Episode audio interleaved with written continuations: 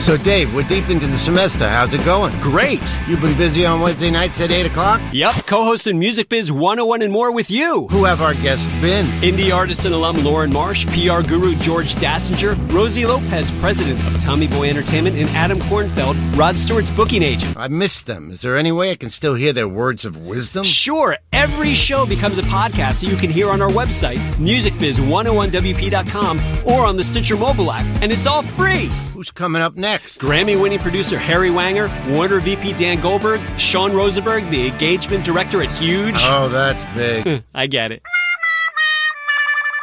the guests keep getting better and better. Our listeners, too. That's Music Biz 101 and more. Every, Every Wednesday, at 8 p.m. Only on 88.7 WPSC, Brave New Radio.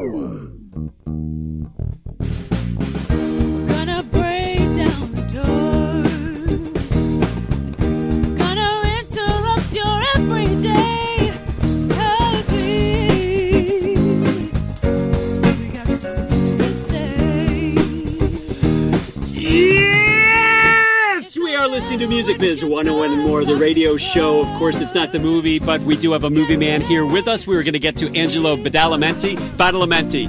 Badalamenti. I cannot say his last name. I've been saying his last name for weeks, and I've butchered it every time except that time. So, Angelo Badalamenti.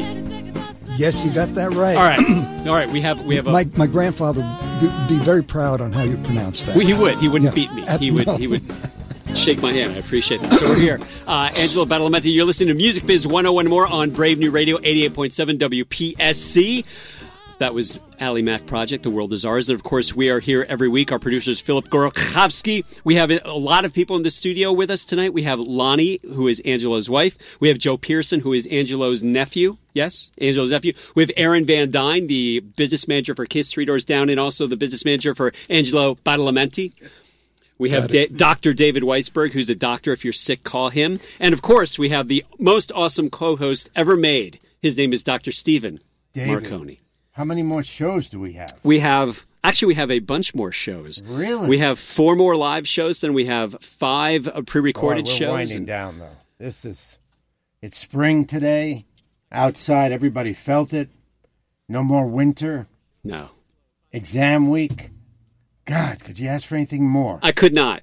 Ah, and you didn't. No, I could ask for a two hour show with Angelo Badalamenti. Yes, I'm very excited. but we only get 60 minutes and counting. We'll let everybody, uh, just real quick, everybody should go to our website, MusicBiz101WP. That's where you're going to sign up for our newsletter and find out when we have guests like Angelo Badalamenti on the air. You can uh, tweet us, hit us up on Facebook, find us on Instagram at MusicBiz101WP. In fact, tweet us your questions now if you want to know anything about soundtracks, composing, and everything we're going to talk about. And you may be listening to this in the future on the podcast on the Stitcher mobile app. And tonight, if you'd like, you may call us 973 720 2738 if you have a question. But upcoming Dr. Marcone, we have James Donio. Is that how you say it? Yes, Jim Donio. Do you know him? Yes, I do know him. He was actually he is, but they changed the name of the organization. The organization was NARM, National Association of Record Merchandisers, and they morphed morphed into morphed. they morphed into Music Business. Oh, the Music Business Association. Association. That's Right. right. And they're taking in a wider view of the industry beyond record merchandisers for the obvious reasons. And they um, are led by a very progressive uh, gentleman, Jim Donio. And looking forward for his call in, I believe. Yes, he's calling in on the next show. That's right. And then upcoming after that, Sean Rosenberg, Paul Sinclair, Oh, Jerry Sean Limbo. Rosenberg's finally coming in. We've been touting his appearance for 10 months. September. I remember him. I remember him. Yes. Well, he's coming uh, to That's the. David Weisberg. He's coming to the telephone. I. Yes, So- he will, we'll have a telethon with him, actually. All right. All right, so we are just about to break into questions. Before we do that, we should mention that if you are looking for free advice about the music and entertainment biz that can help you succeed, then Music Biz 101 and More is the only college radio based broadcast and podcast that can give you those tools for success. So, Dr. Marcone, Well, why is Angelo here tonight? Angelo is here because of our good friend and frequent guest and collaborator and adjunct professor Aaron Van Duyne. Ah, well, he brought him, but why is why did he pick Angelo? because Angelo's an award-winning composer, and Correct. that was and anyone in the anyone who remembers the great David Lynch uh, series, actually called Twin Peaks. I heard I heard of that one. Yes, Angelo was the composer. And uh, what was so wonderful about Twin Peaks is I think it was one of the first nonlinear shows that we didn't have this beginning, middle, and the end every every week, and that would that made it very fresh. And that with, of course, this haunting, beautiful soundtrack that was uh, composed by you, of course. Thank you very much. Phil, can we hear just a couple of uh, inches of uh, Laura's theme? I think our listeners will really uh, connect with this.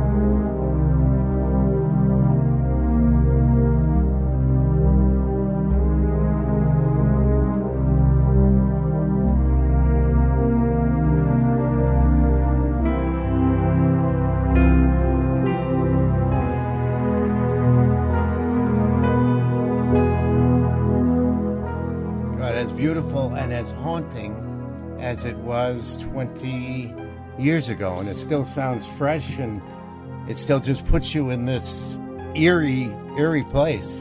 So Sets how, a, sets a mood. Yeah. so how how did your mind work to do this? I mean, you This- were this- basically a, a French horn major at in a conservatory. You went to Eastman and then Manhattan. You weren't really taking composition, and and you just this comes out of you. Such a beautiful haunting thing. Thank you very much. I'll, I'll tell you just uh, first a little bit about uh, how uh, this, this whole theme was created.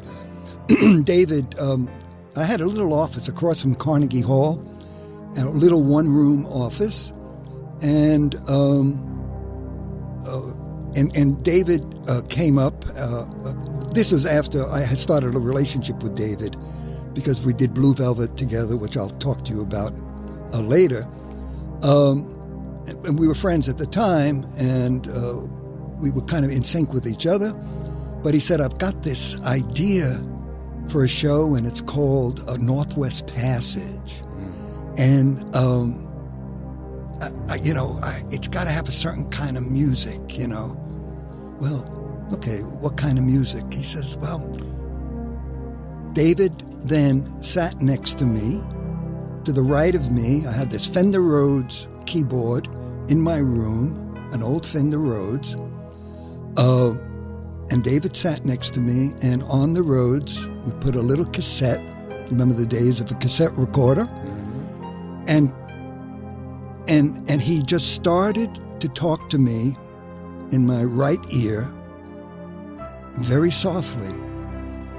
He closed his eyes and he said, Angelo, uh, we're in a dark wood, and the moon is out, and the, the, the sycamore trees are just kind of swaying back and forth. In the background, you know, you, you'll hear an owl, you know, just hooting away very softly and gently. He says, "Can you, can you start playing something, you know, that captures that?" Suddenly, for some reason, I hit an octave C on the bottom. Right away, minor came into my mind, and I started playing this kind of A flat chord over the C bottom, and then resolved it to the, the pure C minor. And I, I just started playing what you're hearing. But "Oh, Angelo, yeah, yeah, that that's really cool. That's really cool. But can you play it slower? Slower, you know, because I played it uh, like dee dong, dee da, dee da, dee da. No, slower. So I played it half the tempo, half the tempo. Dee da, dee da. Angelo, it's beautiful, but can you play it slower? I said, David, if I'm playing this slower, I'm going to have to play it in reverse. you know, you know. He said, "No, please, please." Uh, so, okay, and then I just started really playing it slow. He says, "Okay, keep it going, keep it going. This is beautiful, Angelo. This is the dark wood. I see it. Now, Angelo, can you, can you take, go from there? There's a lonely girl in the background. Her name is Laura Palmer." She's very troubled, Angelo. She's very troubled. She's very beautiful. She's a she's an, a high school kid, but she's she's got tears in her eyes, and she starts to walk closer from from the back into from the back of the woods, closer forward. Can you go into another theme? And from there, I, I took the minor, that A flat over over uh, the the C bottom, and then change that into a, a- major theme, which is the Laura Palmer theme when it when it when it switches the color, the dee da da da, and and and and he said, just keep letting it build, let it build, and my fingers just went there. That's it. That's it, Angelo. It's, it's she's beautiful. I see her tears, and then but keep going, keep going up, and I just went up. You know, whatever scale I, I was playing, now she's close, and, and, and there it's a close up on her. Reach a climax, Angelo, and be That's it. That's it. That's it, Angelo. Oh, that's beautiful. That's beautiful. Now, Angelo. Now, Angelo, take that and come come down towards the where you started. And I went right down from that top slowly falling, falling, falling, falling, falling right down and back into the dark wood and let that go. I went that on for how many minutes I played. God knows I was probably six or seven minutes. And David's hair on his arms were up, the tears in his eyes. He said, Angelo, you, you've captured Twin Peaks. This is Twin. This is Northwest Passage. This is Twin Peaks the visions that I have, and what you did, you translated my words into music. And that has been my relationship with David Lynch. So uh, unlike the normal uh, collaborations between composers and directors, which I'll also talk to you about. Um, the only project I worked with David in a traditional way was the first one I worked with him, where I first met him, the movie Blue Velvet. Uh, and that's a, that's a whole other story, which I could also tell you about. Uh, first meeting him and what he was like and all of that. But anyway, regarding the Laura Palmer theme, that's the story. Yeah, it's That's a that is a wonder. It's a wonderful theme. It's also a wonderful story to, to hear about you collaborating with the film, you know, with it with a, a, a filmmaker, somebody making TV. It, you know, we don't, often don't get that opportunity. The collaboration isn't often there. We get relegated to this purgatory we call post production, and then Right. maybe you get a little Right. after the fact. You get a little Right. co- collaboration, a little talk. But that, that's a yeah, real you're, collaboration. you're absolutely right, Dave. M- m- m- most most films and, and most collaborations with directors. I mean, every director has has musical input. Mm-hmm. They're not they're not. 99% of them aren't musicians in any way, but a lot of them have a wonderful sense for music. They really do. These are intelligent guys who know all parts of film. Uh, uh, almost every director I've worked with there've been a few questionable, but most of them, uh, I'm, I'm always kind of surprised, you know, how brilliant they are in so many different areas. They can't tell you the notes to write, and and uh, you know, uh, and, and if you, you know, if you talk talk just words, doesn't do it. Play it for me, and I'll let you know. You know, I got to hear it. Um, So, how did the uh, Blue Velvet with the pop, the whole pop thing? How did That that that's an incredible story. That's how I met David Lynch actually on Blue Velvet. And here's a story for some young, you know, uh, uh, composers, uh, of which there are so many out there. Uh, and so many talented young people. Uh, you know, like I wish you all the the best. Uh, it's it's it's a it's a tough grind, but let me tell you, pursue your dreams.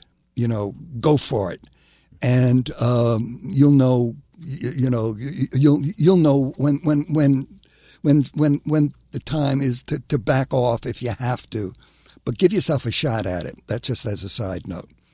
Anyway, uh, what happened uh, was uh, I, I received a phone call at home. Uh, this goes back to 1986, and um, I received a phone call from my friend Peter Runfolo and Fred Caruso, who were the line producers of Dino De Laurentiis' film Blue Velvet starring Dennis Hopper and Isabella Rossellini.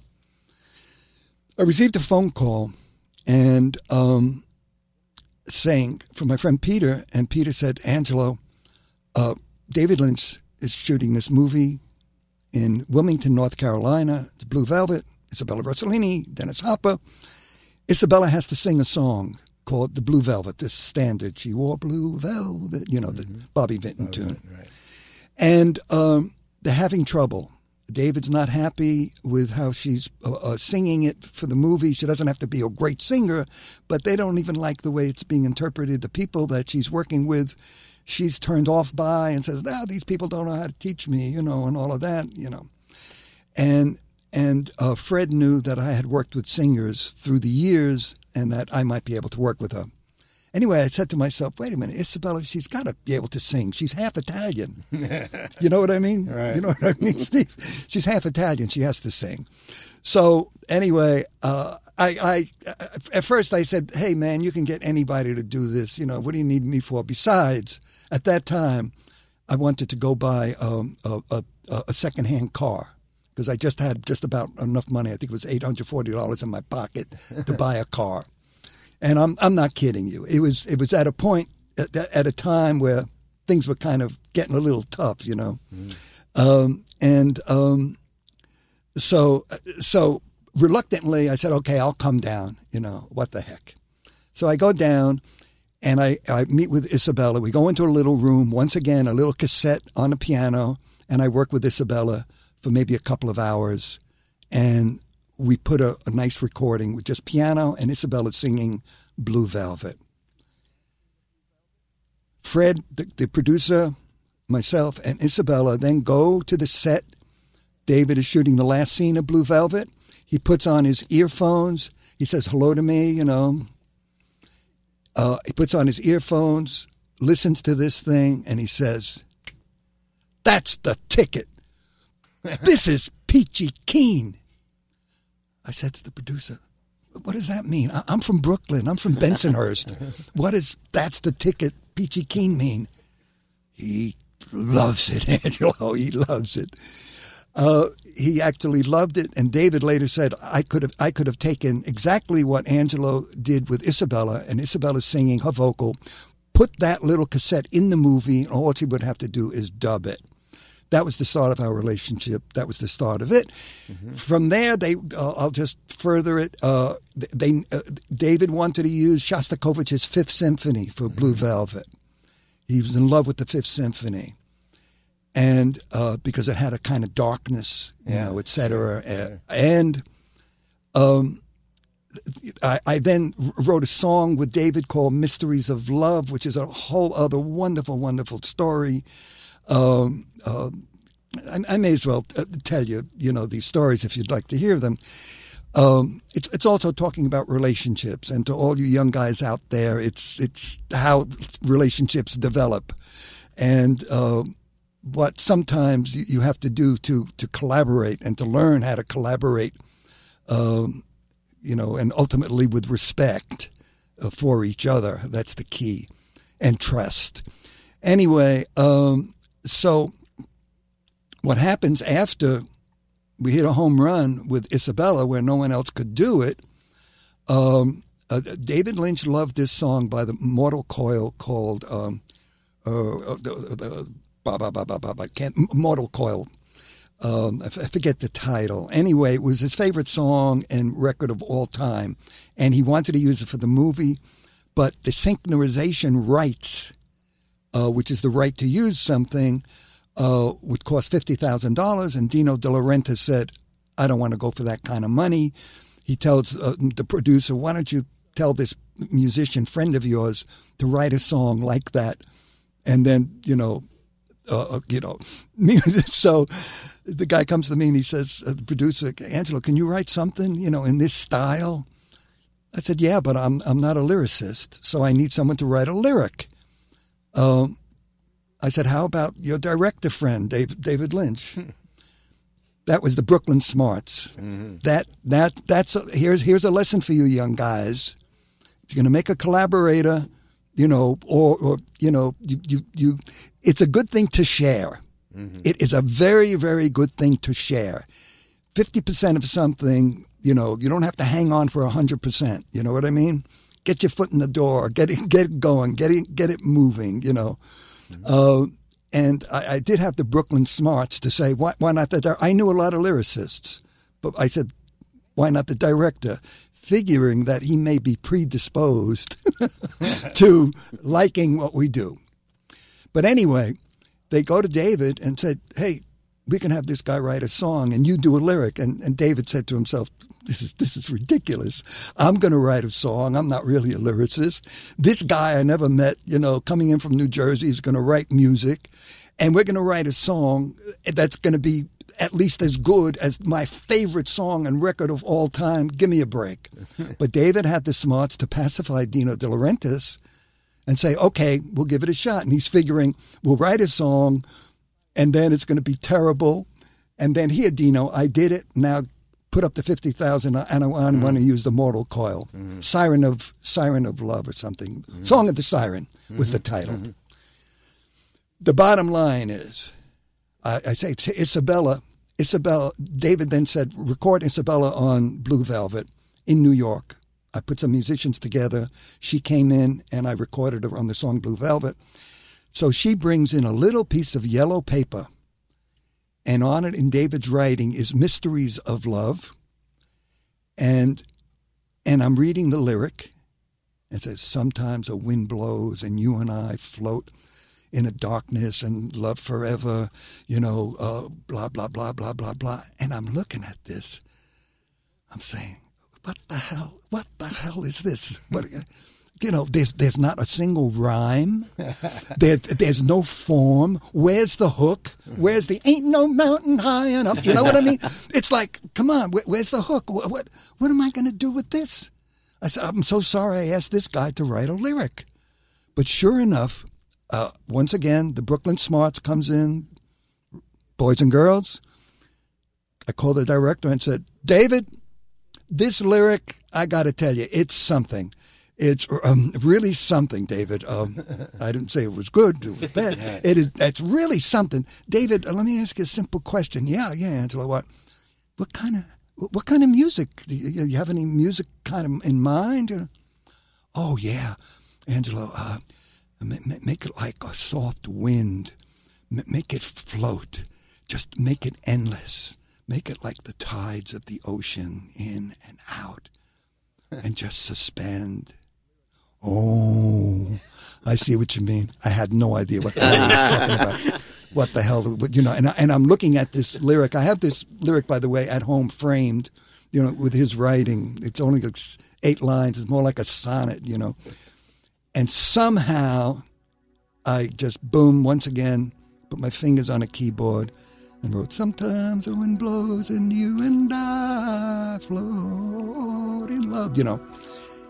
And anyway, um, David hears it, loves it, loves it. Uh, I never changed a single word. Word, by the way, excuse me. then he said, "I need a singer that sings like an angel." I knew Julee Cruise from New York because she was a singer in in a, a off Broadway show that I was involved with, actually a, a, a Nashville kind of musical that I had written, and she was in the cast. And I said, Julee, can you sing like an angel? Because David wanted someone that sounded like an angel. And she says, I could, I, I think I can do that. I gave her, uh, uh, made a little demo for her. She came back the next morning to that same little office across from Carnegie Hall. She sang the first line, and it was Love at First Sound. I made a demo with Julee, David heard it, loved it. Bang! Now I did Isabella. Wrote a great song with him that he loved for the movie. Got uh, the singer to work. Then he said, "Can you compose like Shostakovich?" and I'm not one tenth as good, but I'll try. You know, Pretty big shoes. uh, I, you know, uh, I'll try. And um, he said, "Okay, Angelo, man, I mean, you've done all of these things. Forget it." Did it. Um, scored out the, the score in, in somewhat of that style, you know, dark Russian, off-center, quasi jazz, but you know, and, and all of that. Went to Prague, recorded with the Prague Symphony Orchestra, and uh, boom, that was the, the whole thing. Great. Great. It sounds like Julee Cruise had some Brooklyn smarts too. When you asked her, "Can you sing like an angel?" Uh, Right. she would have been kind of silly to go, "Oh no, I can't do that." right. Uh, you know, especially that, uh, you know, especially that she was a show singer, you know, uh, sing like Ethel Merman, you know, show, you know, projection, industrial. But she pulled it off. She's brilliant. Julee's a wonderful, wonderful talent, and she did a, you know, and we did a wonderful album with her floating into the night. and, and didn't she do another song with you? Was it in Twin Peaks or what else did she oh, sing? she did a Uh, bunch of songs. She yeah. did Yeah. uh, uh, uh, uh, "The World Spins" and, and "The Nightingale on Camera," Okay. and uh, yeah, Because she back, this is back around ninety or something when Nin- Twin Peaks came out. That's when she started seeing her name around. Oh yeah. Well, actually, yeah, we did her. You know, we once we created the song of "Mysteries of Love," which she sang, then we started putting an album together for her, and one of the songs was "Falling." David wrote the lyric called "Falling," and uh, and I wrote the the the the the melody. David just. I would always ask David, just give me a title and a couple of lines. I don't need more than that. And and from there, I'll create a whole melody, and then you play with the lyrics. We'll go back and forth, and we'll collaborate. So uh, David gave me a whole bunch of different lyrics, and, and I wrote 8, 10, 12 songs, and they were all all right for Julee. And we did the Floating into the Night album with Julee. Falling became the pop song out of that, which was number one like eight countries around the world as a vocal. And then the, the music was the main title theme for uh, Twin Peaks. You know, the ding, ding, ding, that great identifying sound of that bass guitar, you know, uh, uh, sound. Did, So- did- and- I'm sorry, going back to that, because uh, at Twin Peaks time, Chris Isaak had Wicked Game. Did you have anything to do with helping out the arrangement of Wicked Game, No, no, or, no. or that, choosing that, or no, you- no. That was uh, he, he. He recorded that on his own beforehand. That, Did you choose that song, or was no, there David. a separate? no, uh, David. David liked Chris Isaak very much, uh, much, and he particularly liked him. You know, on that song, and then you know, uh, it, it was used in one of the films. Uh, I, I think I'm not I'm sure which film. That may have been Wild at Heart. That was. Wild at Heart. Sorry, yeah, it yeah, Wild- yeah, Still David yeah. Lynch, but yes, Wild yeah, at Heart. Exactly. Right. And that was his biggest So hit. you, you did get somewhat involved with some of these uh, rock musicians in the 90s.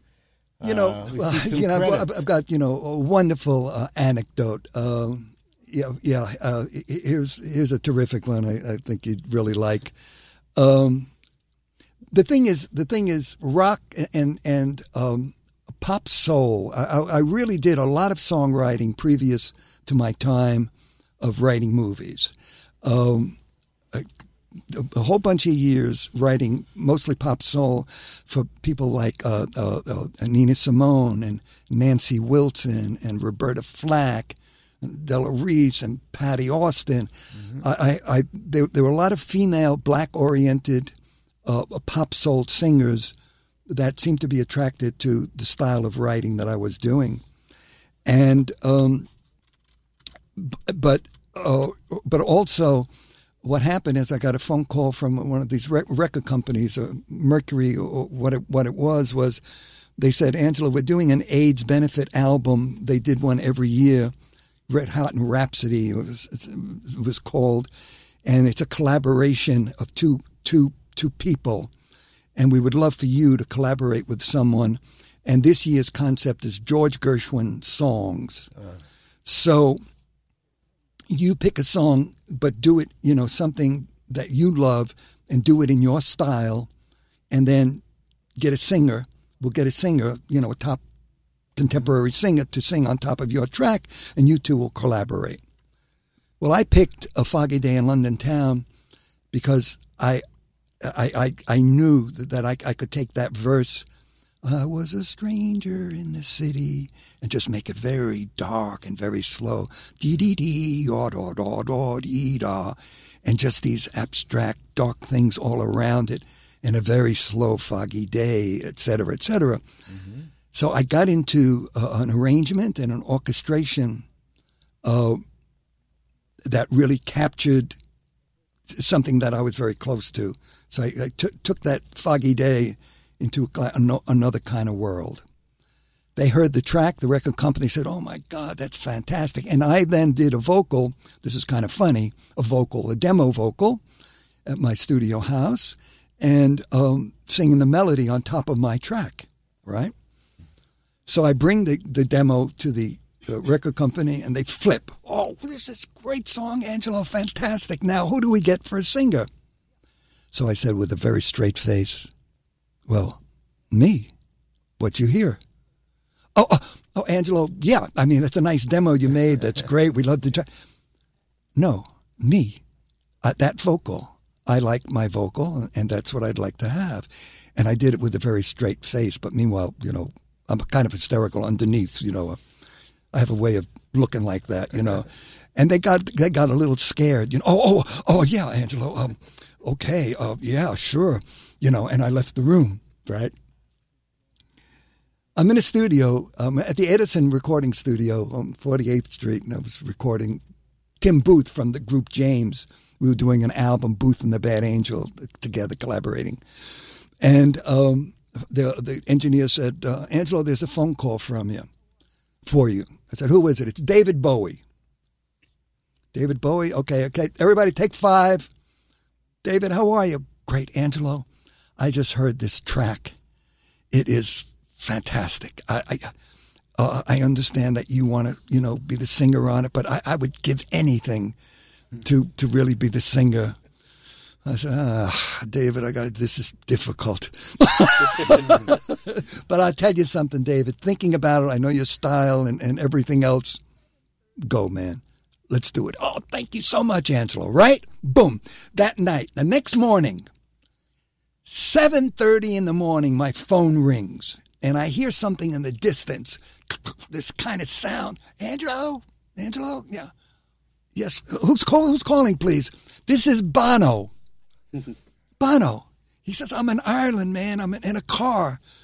He said, I just heard this track. I, I, it is the most fantastic thing. He said, I, I, I wish I didn't hear it because I've got albums to do. I'm on tour. I'm doing all of these things. I, I've got my plate is full, but I got I, I want I got to do this vocal. I'll make a video. I'll do a whole thing. Anything you want, man.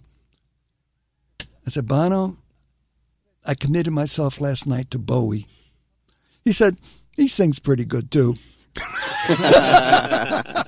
That's a true story. Ah. And and then the record company, I must tell you, then called me, said, Angelo, you know, you do have a choice between Bowie and Bono. I said, No, I don't have a choice.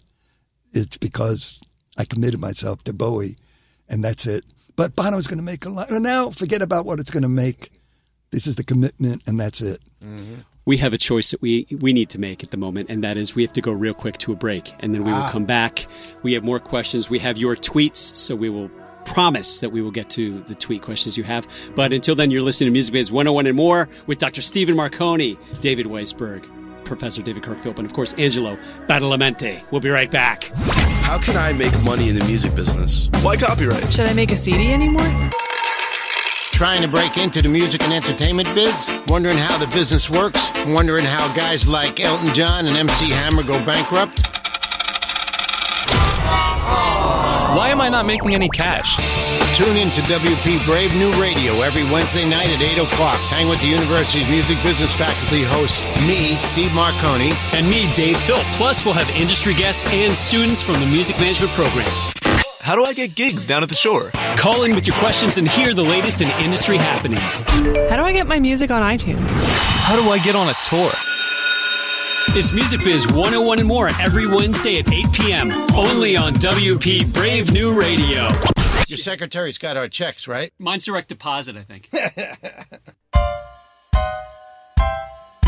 If you want to learn about the music industry and you don't know where to go, tune in to WP 88.7 Brave New Radio. We got managers, producers, record labels, concert promoters galore.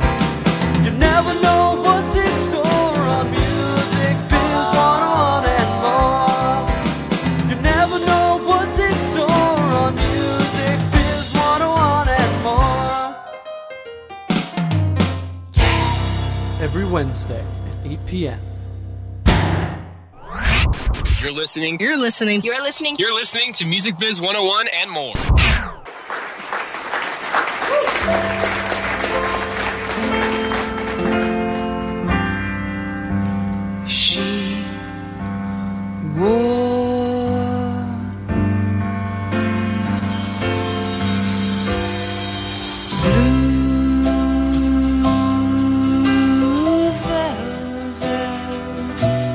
Listening to Isabella Rossellini doing the arrangement of Blue Velvet that she did with the great and wonderful guest we have, Angelo Badalamenti on Music Biz 101 and more. Um, Angelo, thank you again for being with us tonight. My pleasure. We, uh, we do have a question via tweet that a student, a master's degree student in composition, has for you. And the question is uh, from Tona Vaz: Is the film scoring the is film scoring the best business for a composer these days? Okay, well, first of all, composing uh, for film, yeah, I, I think, um, uh, you know, f- you know, film scoring m- might might bring you know the the, the most success uh, financially. Uh, however, you know, y- you know, you have to make it. You have to you have to have you have to get in into that world, and you have to uh, have enough projects out there because the residuals just go on and on and on. Uh, and those residuals are, uh, you know, ASCAP, uh, you know, BMI, or the Performing Rights Society, as most of you all know. Uh, I, I'm a big fan of uh, of ASCAP because ASCAP just treated me well some, you know, 30 years ago just to begin with. Um, they, they, they helped me out with a little advance just to sign up. Um, and then they, they have a wonderful system of paying royalties. And here, here's where, where the film thing comes in. You, you, as a composer, of course, you get a fee for writing a score. Uh, the producers of films must pay you X amount of dollars. Uh, there, there's different ways of doing that. Uh, a lot of times, uh, it, it would be called an all-in deal, where a film company would say, "Hey, listen, we have fifty thousand dollars total, uh, a, a budget for music, and you have to give us an hour and fifteen minutes of music."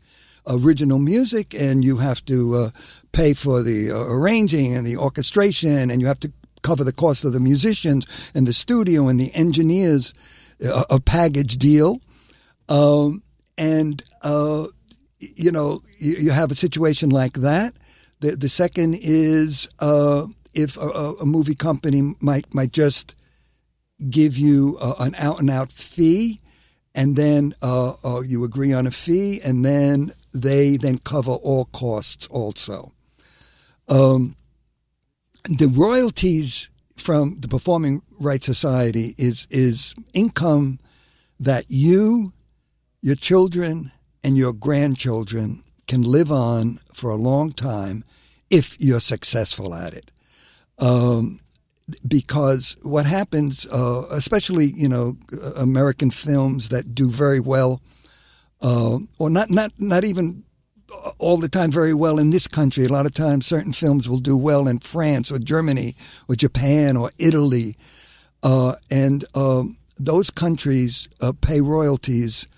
Uh, uh, they have box office royalties. Uh, unlike the United States, we don't pay on box office, but we do uh, pay for uh, television. And anytime one of your movies is shown on television, I mean, for me, for instance, uh, I wrote the music for Christmas Vacation. You know, Chevy Chase, and every every, every uh, uh, uh, uh, not only every Christmas, but I mean, it's a perennial. It's it's an evergreen. It just uh, no pun intended, Christmas vacation, but it just just keeps going on and on, and you just get these royalties. It's cable television at this point, uh, uh, which which generally pays less in, in royalties. However, when you have enough plays, this thing all adds up. And in Europe, your films then go to all these different countries, and and the major countries of which I've mentioned some of them pay handsomely, and and they keep great records, and they pay ASCAP or BMI or uh, SESAC. That's the third uh, society, um, and it's just incredible how how the films you do, you know, over the past ten, sometimes 12, 13 years. Uh, I mean, uh, you receive these payments from ASCAP uh, as a writer um, f- uh, uh, four times a year. And if you happen to own some of the publishing of your writing, which I can talk to you about later from a business point of view, um, you also get four four checks a year from that. And it, it is it is a beautiful thing. It's it's like uh, I once told Norman Mailer when I was writing the movie for Tough Guys Don't Dance, which he directed, and he needed a song, and I said, Norman, you you and I should write the song. So we wrote a country song together where he wrote the lyric, and I had Mel Tillis record it. And he said, "Why should I write the song?" I said, "Norman, because you'll make money while you sleep." Norman said, "I'll write the lyric." anyway, so uh, yeah, if you're successful once again, and and and you need you know you, you need to you need to get a role. You know, you you need to do you know many films unless you get very lucky with one of those perennials that you know get played all the time. Uh, but it is it is probably the most uh, uh, uh, profitable from a business uh, point of view. Ne- Needless to say, of course, it's difficult, but anything worthwhile is difficult. What kind of advice would you give to up and coming composers or composers just starting out to get their irons in the fire Yeah. in this business? Yeah, I mean, this is the thing. Um, you know, other than all the anachronisms of being at the right place at the right time, uh, et cetera, and you know, um, uh, first of all, um, first of all, you, you know, it, it, it, work, work once again, and I stated this before. Share, bring in collaborators, work, work, work with any any any young director. Uh, people who are doing shorts uh, in, in these schools, or all these young directors, you never know who, who climbs the ladder and, and, and gets a thing. Establish relationships uh, uh, uh, uh, work back and forth, and don't worry about so much of how much you're going to get. You know, do things on spec.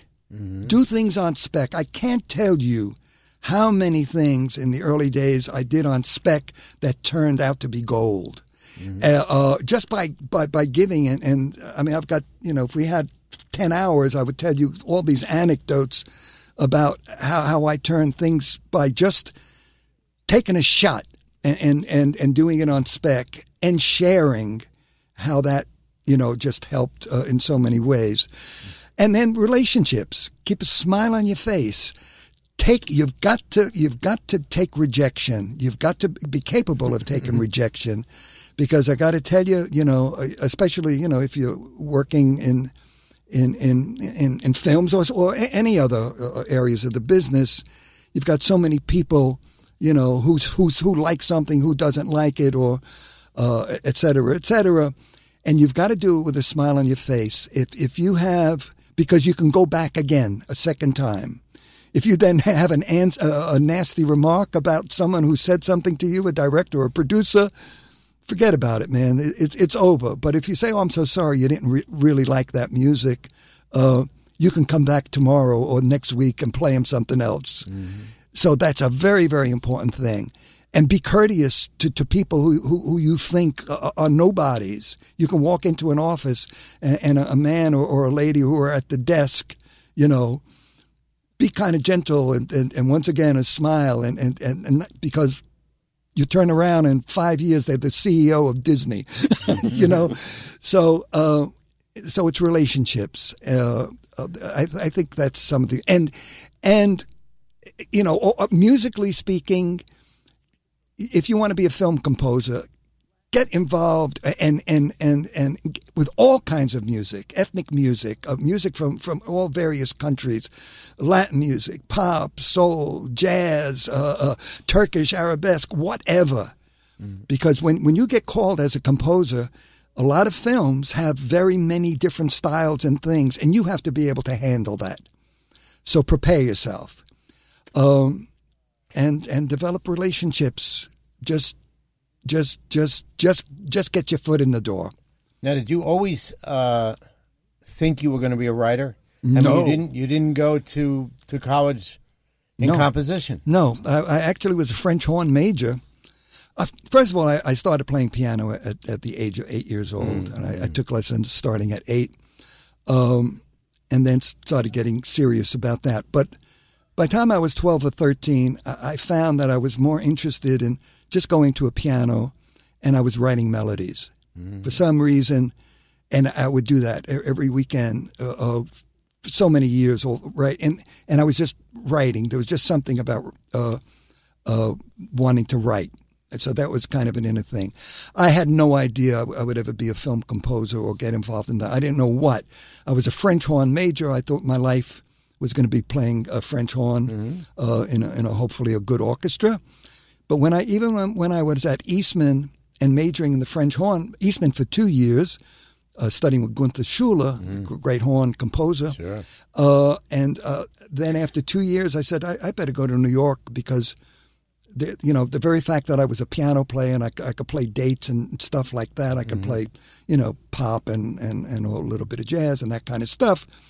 Um, I could make some contacts. Um, and I really wasn't totally in love with the French horn, to be honest. I found that I would spend more time sitting at a piano and writing just themes, instrumentals, instrumentals. And so what I did, and I advise this to young people who want to be film composers. I don't have to tell you it's it's a long shot, but once again, pursue your dreams. Um, and um, you know the uh, you know pursuing your, it's a long shot. Mm, what was the whole point? Missing something. That you left the French horn. Yeah, so so the French horn, uh, you know, I, I you know, I, I kind of stopped the French French horn. Oh, the the advice was take education courses in school. So you you you're a major, you're a composition major. Uh, also take education courses so that you can teach a, a- a school, a, a state school, high school, junior high school, whatever. You'll have a gig. Meanwhile, you, you know you, you you you you you have some income coming in. You're building something, but you also have a lot of time when uh, uh, uh, to to to write. Uh, weekends after you have you have time to get in your car, go into the city, make contacts. You have to you have to have that kind of aggressive nature. Uh, but you have the backup that you have a job and you're able to do it. So I do recommend that. And that was the story personally with me. Uh, I, I, I was not interested in playing horn in an orchestra. I decided to teach school. I was 22 years old with a master's degree, and I taught school at the Dyker Heights Junior High School in Brooklyn uh, for five years. In the last year, in that fifth year, this is a nice story for you to hear. In that fifth year, I needed to do a show with my children, and a Christmas show. And I'm looking at the repertoire. I didn't like anything to do. I said, I'm going to write an original musical. So uh, I, I got the idea of doing the Christmas Carol, the Dickens, for my seventh and eighth graders. It was a middle school, Dyker Heights Junior High. I, I, I knew this lyricist from Lawrence, Kansas, John Clifford. I, I never met him, but, but he used to send me lyrics, and, and I used to get recordings by various pop soul artists like Nina Simone and Nancy Wilson, et cetera, et cetera. And I was still a school teacher at the time, but I was to run into the city and play for publishers and blah, blah, blah. Anyway, we wrote this musical. It was presented in school. It was a success in school. The Board of Ed heard about it. They loved it. They called Channel 13. Channel 13 came down, said, Mr. Badalamenti, would you take your children into our television studios? We'd like to videotape this and we will show it every Christmas Eve and Christmas Day for the next two or three years. I took them in. We did the show. It was called Christmas Carol, original musical. And I get a phone call from a small publisher, primarily of children's music, shows like Captain Kangaroo and all of that, in a small little in, New York City. His name is Frank Stanton. He said, Mr. Badalamenti, I want to publish what I heard if I can. Can you come up and meet me? Bang. While I'm there, he said, Can you write songs like Kurt Weill melodies? I said, Sure, I can do that. He said, Can you show me a few? I said, Okay, I'll go home and I'll write a couple. I wrote a few on spec. I played it for him. He said, I'll, I'd love to publish these and I'd like to make you my partner in my company. I think you should retire from teaching.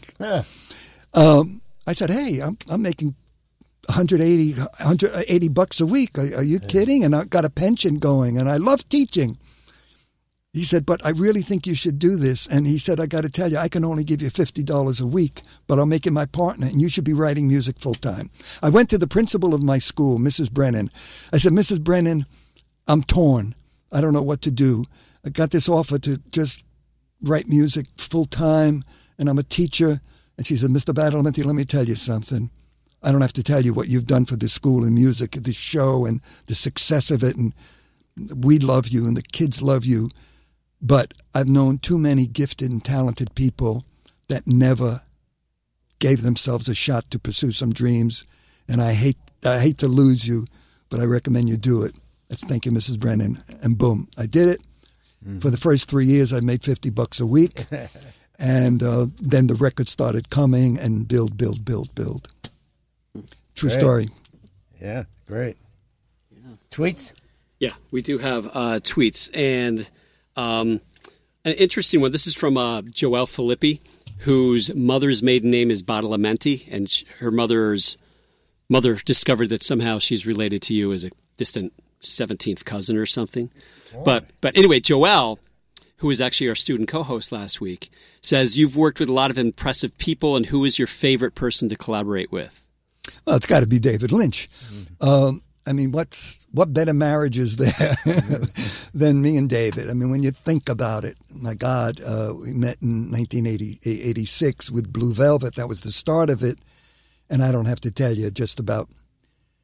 I mean, just about every movie that he. I mean, the ones that he did before I met him, of course, was Eraserhead and Dune, and you know, I think some shorts, whatever before that.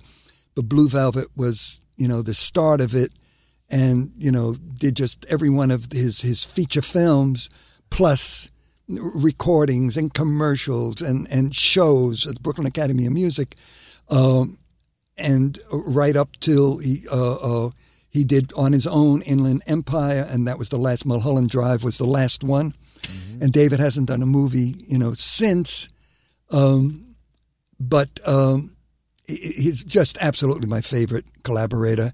It's it's it really is a marriage made in heaven. We we we call each other brothers, and what's beautiful about a relationship is is like uh, you, you you don't you don't even have to talk. All you do is look at each other or, or something like that, and, and you and you know what it's all about. Mm-hmm. And what the the most important thing is is I mentioned before is is the respect that we have each other and the trust. So I, I, I trust him and, and of course his, his instincts with music. He will trust me if, if I say, Hey David, you know, I really want want to use it this way. Well, Angelo, I don't know. David, I really do. And and and he, he will sometimes back off on that. David doesn't back off on very much, but he will on occasion. But he's so creative.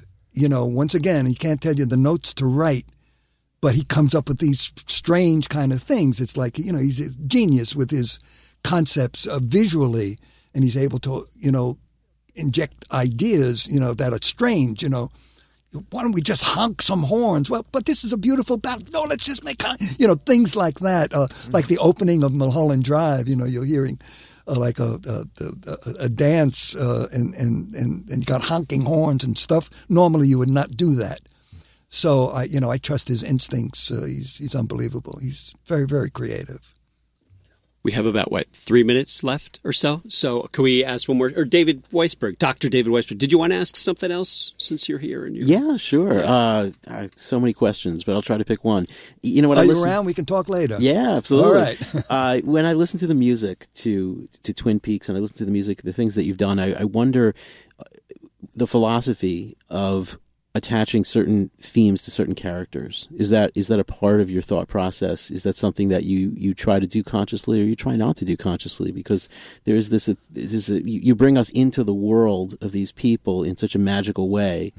I'm wondering, I'm wondering if that's part of the the compositional process. I, I, I think the, the yeah it, it certainly is in, in, in a lot of cases a, a lot of times uh, yeah with characters uh, you know especially quirky characters uh, I, I love to do off-center things you know like like the the little man the midget you know you do like a little snap thing a jazz thing or or or, or for Audrey the, the the little the sex you know uh, uh, uh, girl in, in, in, in Twin Peaks, uh, you know, some, something really kind of very sensuous and yet very, very dark underneath it. I mean, that that's the key, you know, these abstract, uh, uh, dissonant things. Meanwhile, you got a sexy thing going on top and on the bottom.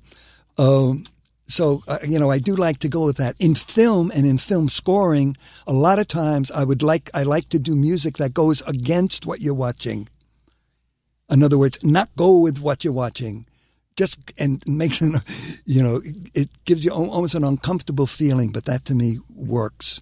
So you know, and, and, you know, and not, not doing the the, the cartoon stuff. You know, Like the going counterintuitively to Exactly. what is expected. Well, we well speaking of that, we would expect to speak with you for hours and hours, but we can't because of the uh, WPSC E Brave New Radio regulations and Philip Gorokhovsky, who is our producer. So we should start thanking you. So should we start thanking Yes, him, Doctor Marcone? Absolutely. All right. It's wonderful. Thank you so much for being here, and thank Mrs. Brennan too. We should really thank her.